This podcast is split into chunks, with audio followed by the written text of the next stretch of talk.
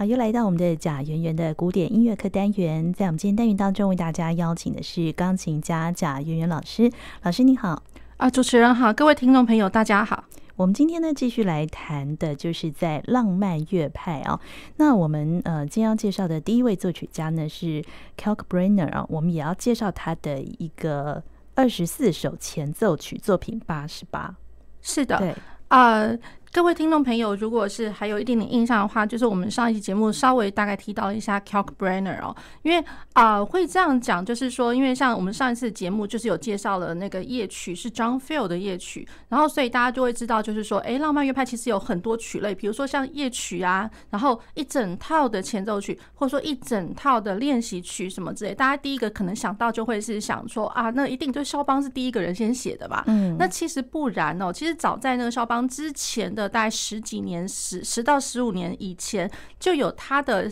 呃稍微比他年长一点、前辈一点的那个呃作曲家，他们已经已经开了先例了。比如说 John Field，他就已经写了夜曲。那然后像 Kalkbrenner 的话。他已经有写了一整套的，比如说二十四首前奏曲，钢琴前奏曲，然后还有像一整套二十四首的那个钢琴的练习曲哦。那然后呢，呃，在过了十多年之后呢，肖邦才开始出版了他的他自己的那个前奏曲，这样子。好，所以呃，大家会想说，哎，那 Kalkbrenner 我们真的还不太知道，不太熟悉，不太熟悉。大家会觉得就是说，哎，那个肖邦会比较熟啊，这样子。然后当然 Kalkbrenner 大家不熟悉，也实在是因为他的作品哦。其实就是现在真的比较少出现在音乐会的场合，然后而且呃，在当时的话呢，他的作品也比较多是那种就是呃在沙龙的那种场合，所以就是人不多的地方。好，那然后呃他的一些作品呢，甚至有一些就是比较是教学理念为主的哦，所以就是说呃比较教学导向的。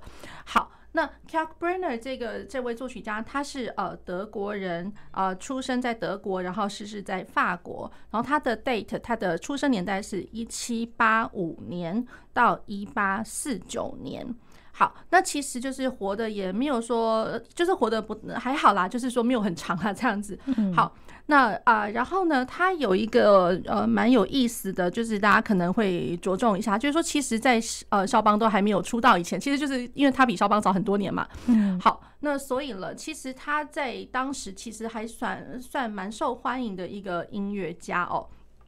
那然后呢，呃，他其实呃，比如说像肖邦，他年幼的时候就会觉得说啊，他这个 Kalkbrenner 实在是太有名了，因为他当时他在那个呃，他当时也有在法国，然后就是以教学啊还有演奏为生，然后肖邦就觉得说哇，我希望以后也有机会可以跟他学习这样子，然后甚至肖邦他把他的那个第一号的那个钢琴协奏曲哦，也就提献给那个 Kalkbrenner 这样子，好。那然后再过来呢，嗯，可以留意一下，就是说 Kalkbrenner 他的一些他的作品这样子，他的作品他有总共有六首的钢琴奏鸣曲，然后还有啊啊、六首的那个 Rondo 就是轮旋曲这样子。那这个轮旋曲的话，其实也蛮有意思的哦，就是 Kalkbrenner 他这位呃作曲家，他把他的六首 Rondo。他写了一个，提了一个副标题，叫做 Essays sur different 呃 characters，也就是呃翻成英文的话，就是呃 Essay upon different characters，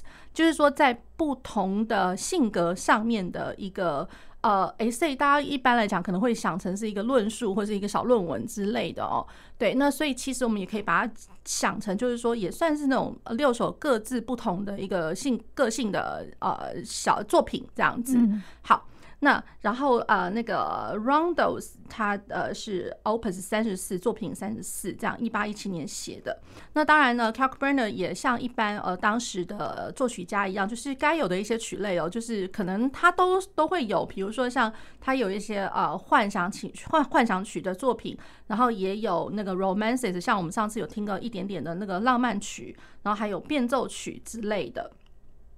好。那啊，然后当然了，就是说，这跟他同时之间就是的一些作曲家们，其实他们都有做一些，比如说 master book，就像我们现在在练习，比如说呃，我们大家会习惯会要练呃切尔尼啊，或者说是要练什么呃哈农啊什么之类。练习曲，练习曲，或者说一些像教本啦，钢琴教本，哦，就专门在锻炼你的那个手指头，就是说需要哪一种哪哪些能力，更尤其像我们之前应该有提到，就是说在浪漫乐派里面，呃，为什么技巧的发展是越来越厉害的？实在是因为就是钢琴本身哦，就是说制琴的技术越来越好，对，那然后。各式各样钢琴，或者说不同的呃国家，或者说不同的厂牌哦，他们出出来的那个钢琴各自性能都不相同哦。那可是实在是因为钢琴的这个本身的制作发展越来越好，还有包括它的极弦技术什么都很好，所以也造就了就是说，因为我的声响可以做得很好。那所以我也必须要达到，就是要训练钢琴家本身该要有的能力哦。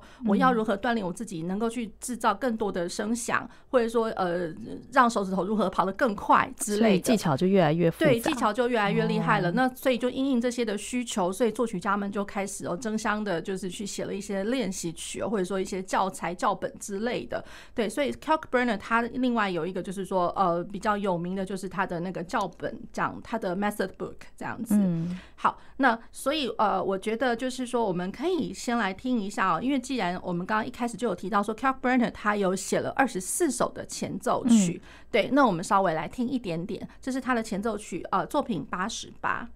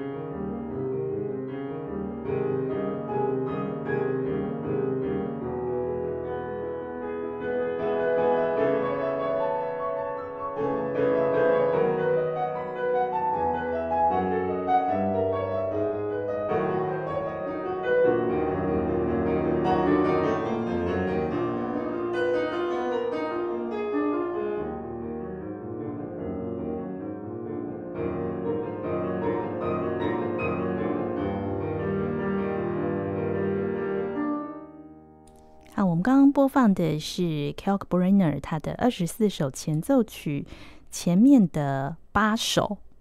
啊、呃，是的，对，好。那各位听众朋友，呃，听的时候呢，不知道呃有没有一些联想哦？嗯，像比如说像我第一首听到的那个联想，就会觉得说，哇，各位听众朋友，如果是有学琴，然后有弹过 Kramer 克拉麦的那个练习曲的话，就会觉得说，哇，怎么一开始像的不得了？哦，对，像的不得了。然后就是很多快速音群，只是说像那个呃 Kramer，如果是说克拉麦的那个第一首的那个 C 大调的那个练习曲哦，那其实是一开始和弦，然后然后再来。就是呃一个平行的六度之类的这这个一个快速音群。那像今天现在我们听到的那个 Kalkbrenner 它的那个二十四首前奏曲，它的第一首的话，这个是呃就是和弦之后再就是八度的平行，然后再来就是呃就开始有很多很多的那个快速音群哦。好，那所以这个是一点。那然后再过来呢，那个。Prelude，大家会觉得说哦，前奏曲，那我觉得应该有呃有必要，就是花一点时间跟各位听众朋友呃介绍一下哦，前奏曲什么是前奏曲？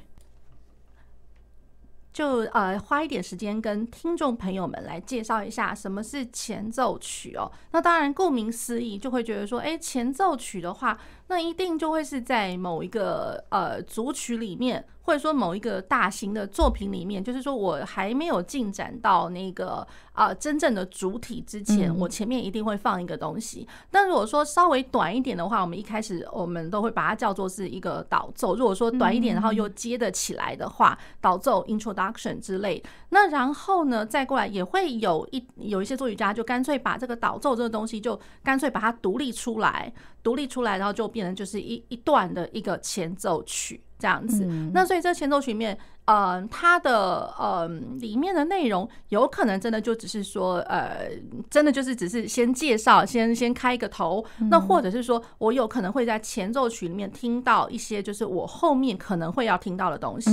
那也有可能就是说我的前奏曲就呃有可能也会让让作曲家们来自由发挥，自由发挥又比如说就有些前奏曲听起来那根本就好像是 Toccata 或是 Fantasy 来着的。就是说，我一方面呃有很华彩的一些东西，然后一方面也会有一些很抒情的一些叙事的曲调之类的。所以前奏曲在刚开始呃出出现的这个时候呢，其实就已经有各式各样呃不同的发展这样子。好，那呃前奏曲在那个巴洛克时代的话，大家第一个一定会想到就是哦，原来他的那个，比如说像 Bach，Bach 他的 Partitas，然后他的一些组曲哦，他键盘组曲的前面都会在阿勒曼的阿勒曼舞曲之前会来了一段前奏曲，对对对，会有一段前奏曲。那当然，他也有一些作品的那个主曲的前面，他的照理说，我们也知道他本来就应该会是前奏曲，可是他只是他就取了另外一个名字，叫做 Sinfonia。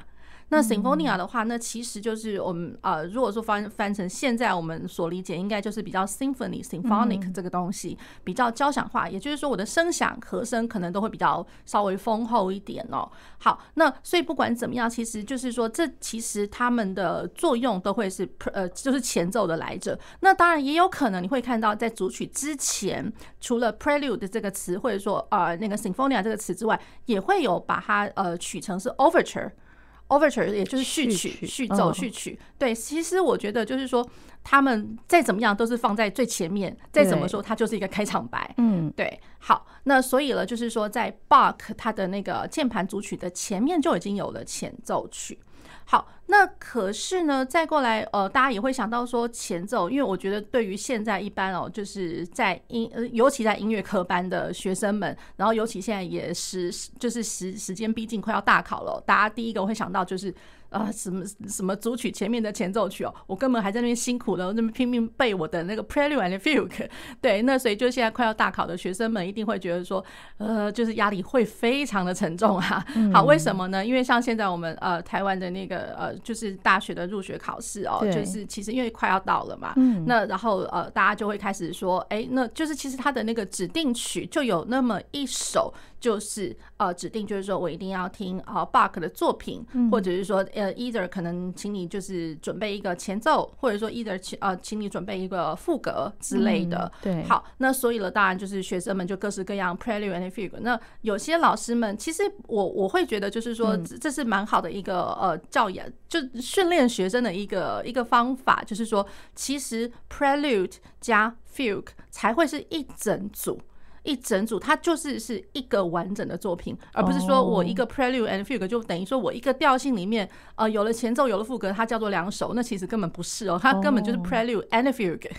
对，好。那所以了，就是有些学生们他们就会一整个的来练。那我觉得这是一个非常好的一个方法，因为他会知道，就是说，哦，原来这个调性里面，呃，他可能要讲的，就 Bach 他想要在这个调性里面呈现的是什么样子的一个意味哦。嗯，好，那当然就 Prelude and Fugue，然后也也有可能我们会会看得到，比如就是说，呃，Prelude，然后是以一个。呃，Fantasia 的一个方式，比如说，呃，像 Bach 它也有那个 Fantasia and Fugue，就是 Fantasia and Fugetta，它等于就是说这两个是接在一起的，也是一个完整的作品。对，所以就是在在在都会是在某个东西的之前，讲白了，它就在某个某个主体之前的，所以它必须要连接着另外一个这个主体。对，出现这样子对，好，那然后再过来时序就进呃，就是直接进到了那个浪漫乐派之后，大家就会发现了，哇，怎么现在我们看到的是？一整个明明就是在主体主体之前的一个东西，怎么现在是把那个东西全部组起来，变成是二十四，把它写成一套一套了？对，那所以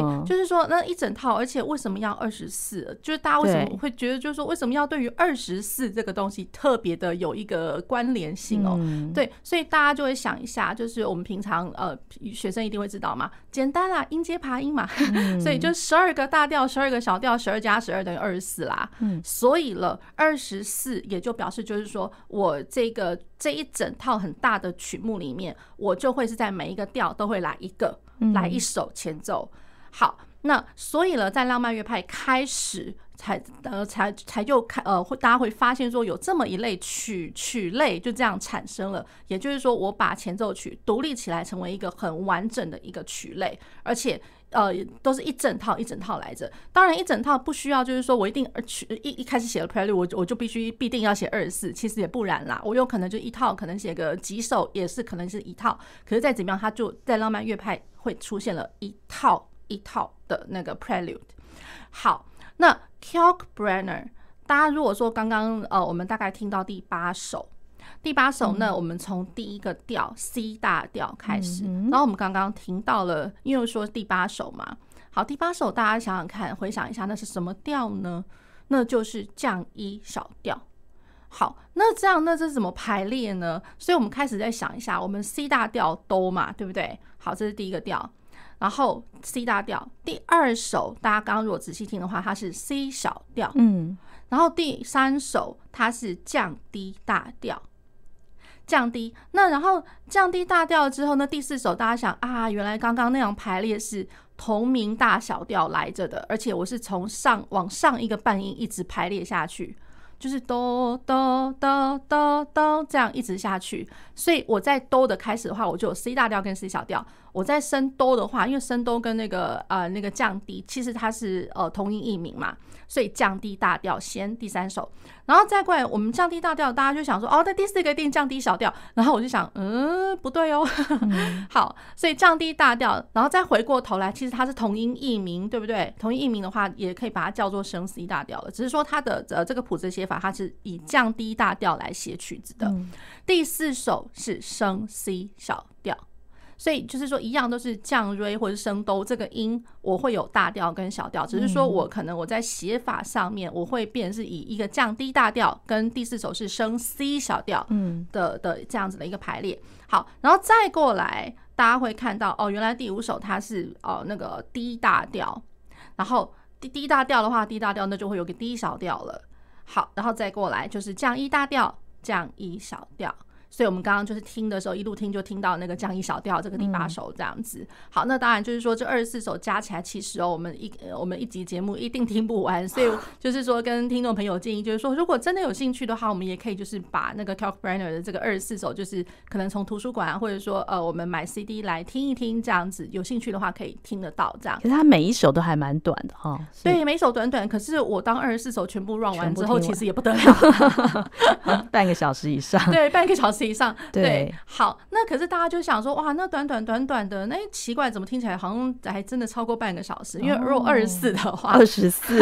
一定超过。对，所以不管怎么样哦，就是说一开始我们听到的都会是快速音群，都很快，速度也蛮快的。然后在论技术上来讲的话，大家一定会不敢相信，就是说，天呐，原来原来这个 Prelude 其实。可能真的就有点像是古早古早以前的那种 Toccata，真的练手指来着，因为一看随便一看都是哇，全部都是技巧，嗯，全部都技巧。好，那当然也会有一些平行的，就是一些声部上的平行跟对位哦，比较歌唱式的，可是也会开始听得到一些些比较单，呃，不会太复杂，可是也没有太单纯的那种支度，声部的支度。可是目前呃，我们听到的这样看起来，呃，都会是在动手指头，而且都还蛮快的。嗯，那有一些是，比如说着重在一个呃手指头手型，或者说我的。指尖够不够扎实？我的手掌够不够扎实？比如说像第六首，第六首的话，它标的是一个 analogical，然后它的 metronome 的 marking 就是它的那个节拍器的 marking 是呃一个四分音符等于一百二，就是说没有说太慢，可是呃也差不多往快的那个方向来走了，而且它标了 energical，也就是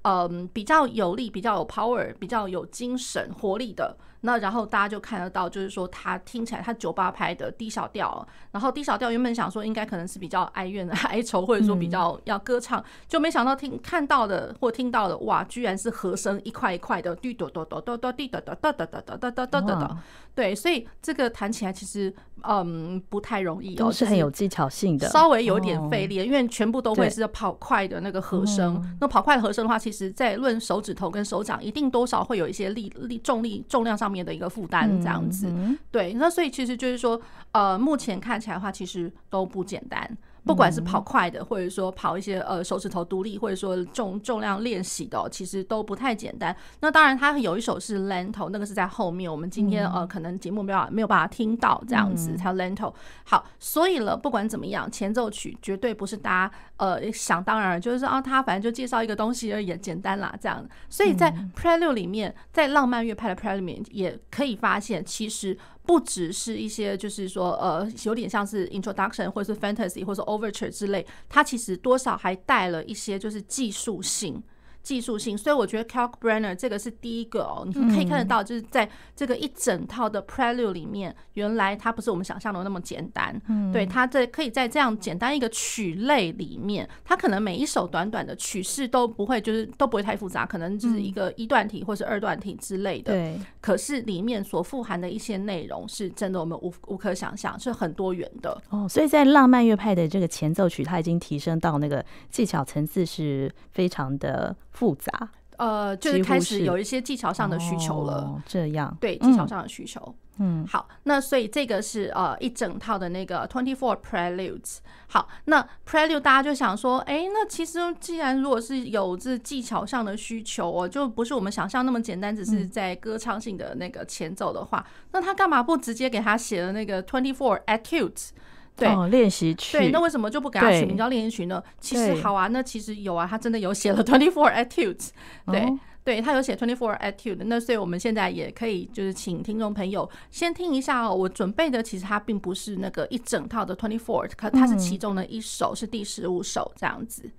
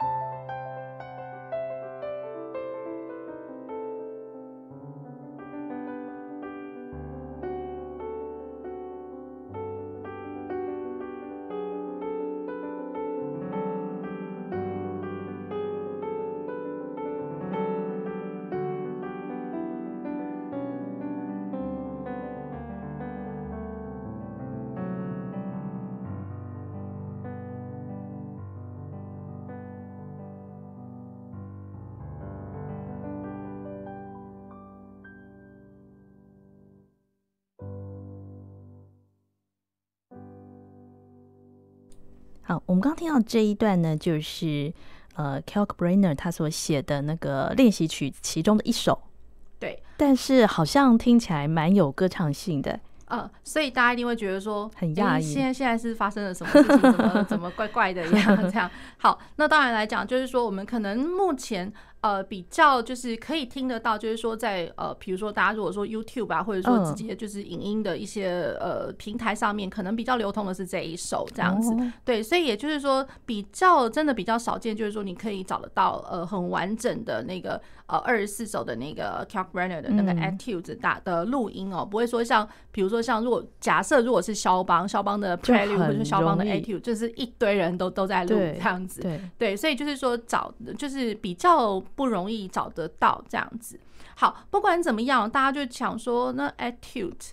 其实大家不要想说 attitude 练习哦，只是在练那个手指头。对，所以 Etude 大家如果是有有一点印象，或者说我们之后呃以后的节目也会跟各位听众朋友介绍哦。可是大家应该就会想到，哎，肖邦的。常常都会在，比如说像呃一些呃电视配乐里面啊，一些具有一些剧情上面的，大家会想到就是有一首滴滴答滴当哒哒哒当这一首，好，这个是他的呃肖邦的作品十第三号，第三号的这个是练习曲哦，这是练习曲哦，这个听起来也是跟刚刚那个有点像，对，都是比较歌唱的，对，所以练习哦，我们。就就是一定也要跟听众朋友，就是说，呃，就是矫正一下视听那种感觉。练习当然指头是需要练习的，对。问题是我们的呃，比如说脑筋也需要练习一下，歌唱也需要练习 啊，对啊，很全面性的练习，全面性的练习，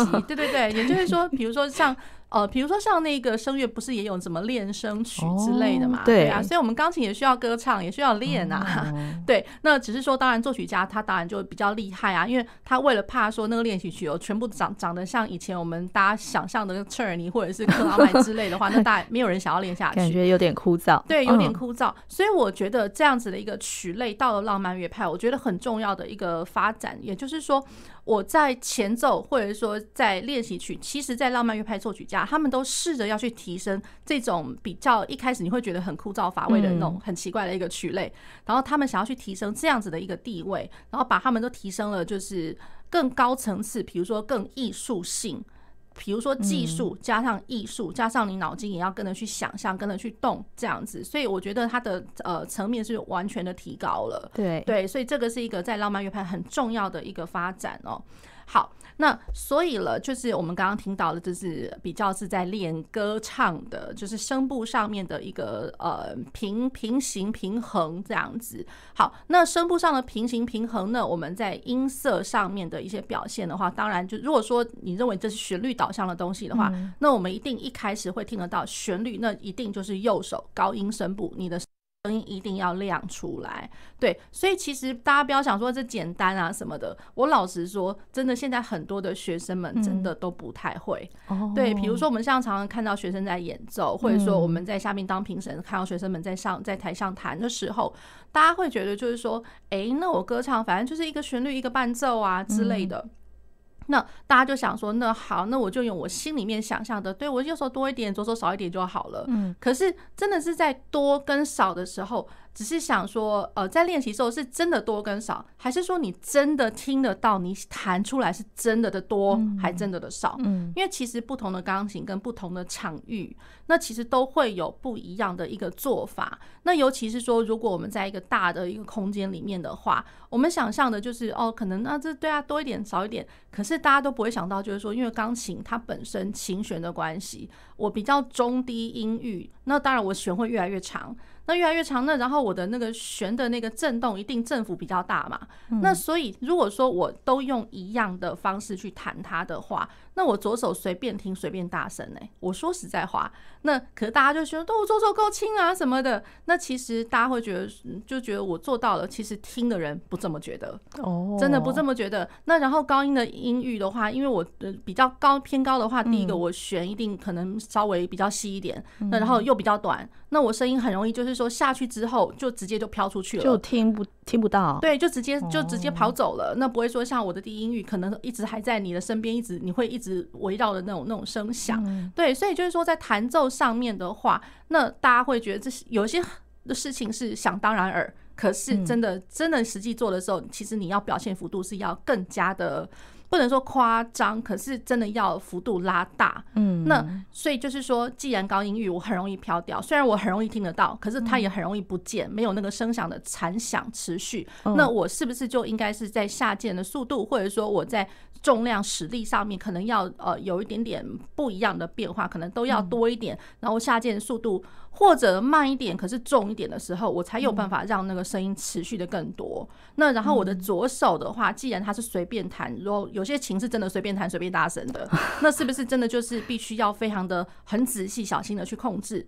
还有包括如果你要踩踏板的话，因为其实浪漫乐派时期，他们那个时候的钢琴其实都已经有踏板了。嗯，对。那当然，他们那个时候的钢琴的踏板，然后跟我们现在搞不好可能又不太相像。可是不，既然就是不同的琴嘛，不同的琴，不同的踏板，不同的什么，那我们就在一开始的时候就应该要特别的小心我踏板的控制，然后斟酌跟拿捏这样子，而不是说，对啊，踏板就是帮我去更加歌唱啊，然后让那个声音更加的不会那么干啊，这样才不会听起来好像很尴尬的样子啊。大家都觉得说踏板好像啊就是万灵丹这样子，金钟罩万灵丹，可是其实不然。我觉得踏板有时候真的就是会。呃，你使用的好，它真的就是助力；你使用的不好的话，那真的是翻船来着。嗯，对。对，那所以我觉得就是说，练习曲，那不是说练习曲就不能踩踏板，你可以踩踏板。然后，可是像这这类的歌唱性的练习曲的时候，可能就要去多多加的去体会一下我的表现层次跟我的弹奏上面那个所有的力度啊，或者说表现层次是不是要幅度拉大，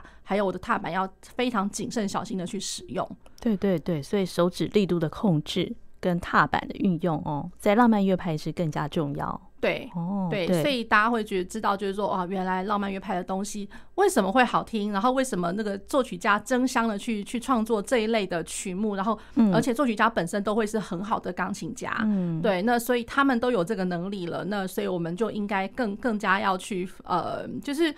把自己训练的更好，然后甚至希望能够比他们更好，这样、嗯。对，所以这是我们介绍就是浪漫派早期的 Kalkbrenner 他的前奏曲跟练习曲。对对，然后他的那个练习曲，其实哦，就是说我们论前面，如果说大家有机会可以看得到网络上的一些乐谱的话，其实也都可以看得到，就是他的第一首虽然是六八拍，然后他动得快，然后可是他是 C 大调，嗯，对。那然后第二首的话，其实很好玩，第二首它是 Legato，他直接就给你写 Legato，所以有没有就是如歌式的如歌式的练习曲呀？好，那它是 C 小调的哟，C 小调。那然后再过来第三首的话。大家会看得到，它叫做 legatissimo，是，也就是说，我还是要呃 legato 如歌式的歌唱，只是说呃稍微再跟呃稍微不那么的那么黏那么连这样子啦。好，然后它是六八拍的，可是它要加上 pedal，然后六八拍，然后它是降低大调。哦，好，然后第四首大家就想说，哦。刚刚有 C 大 C 小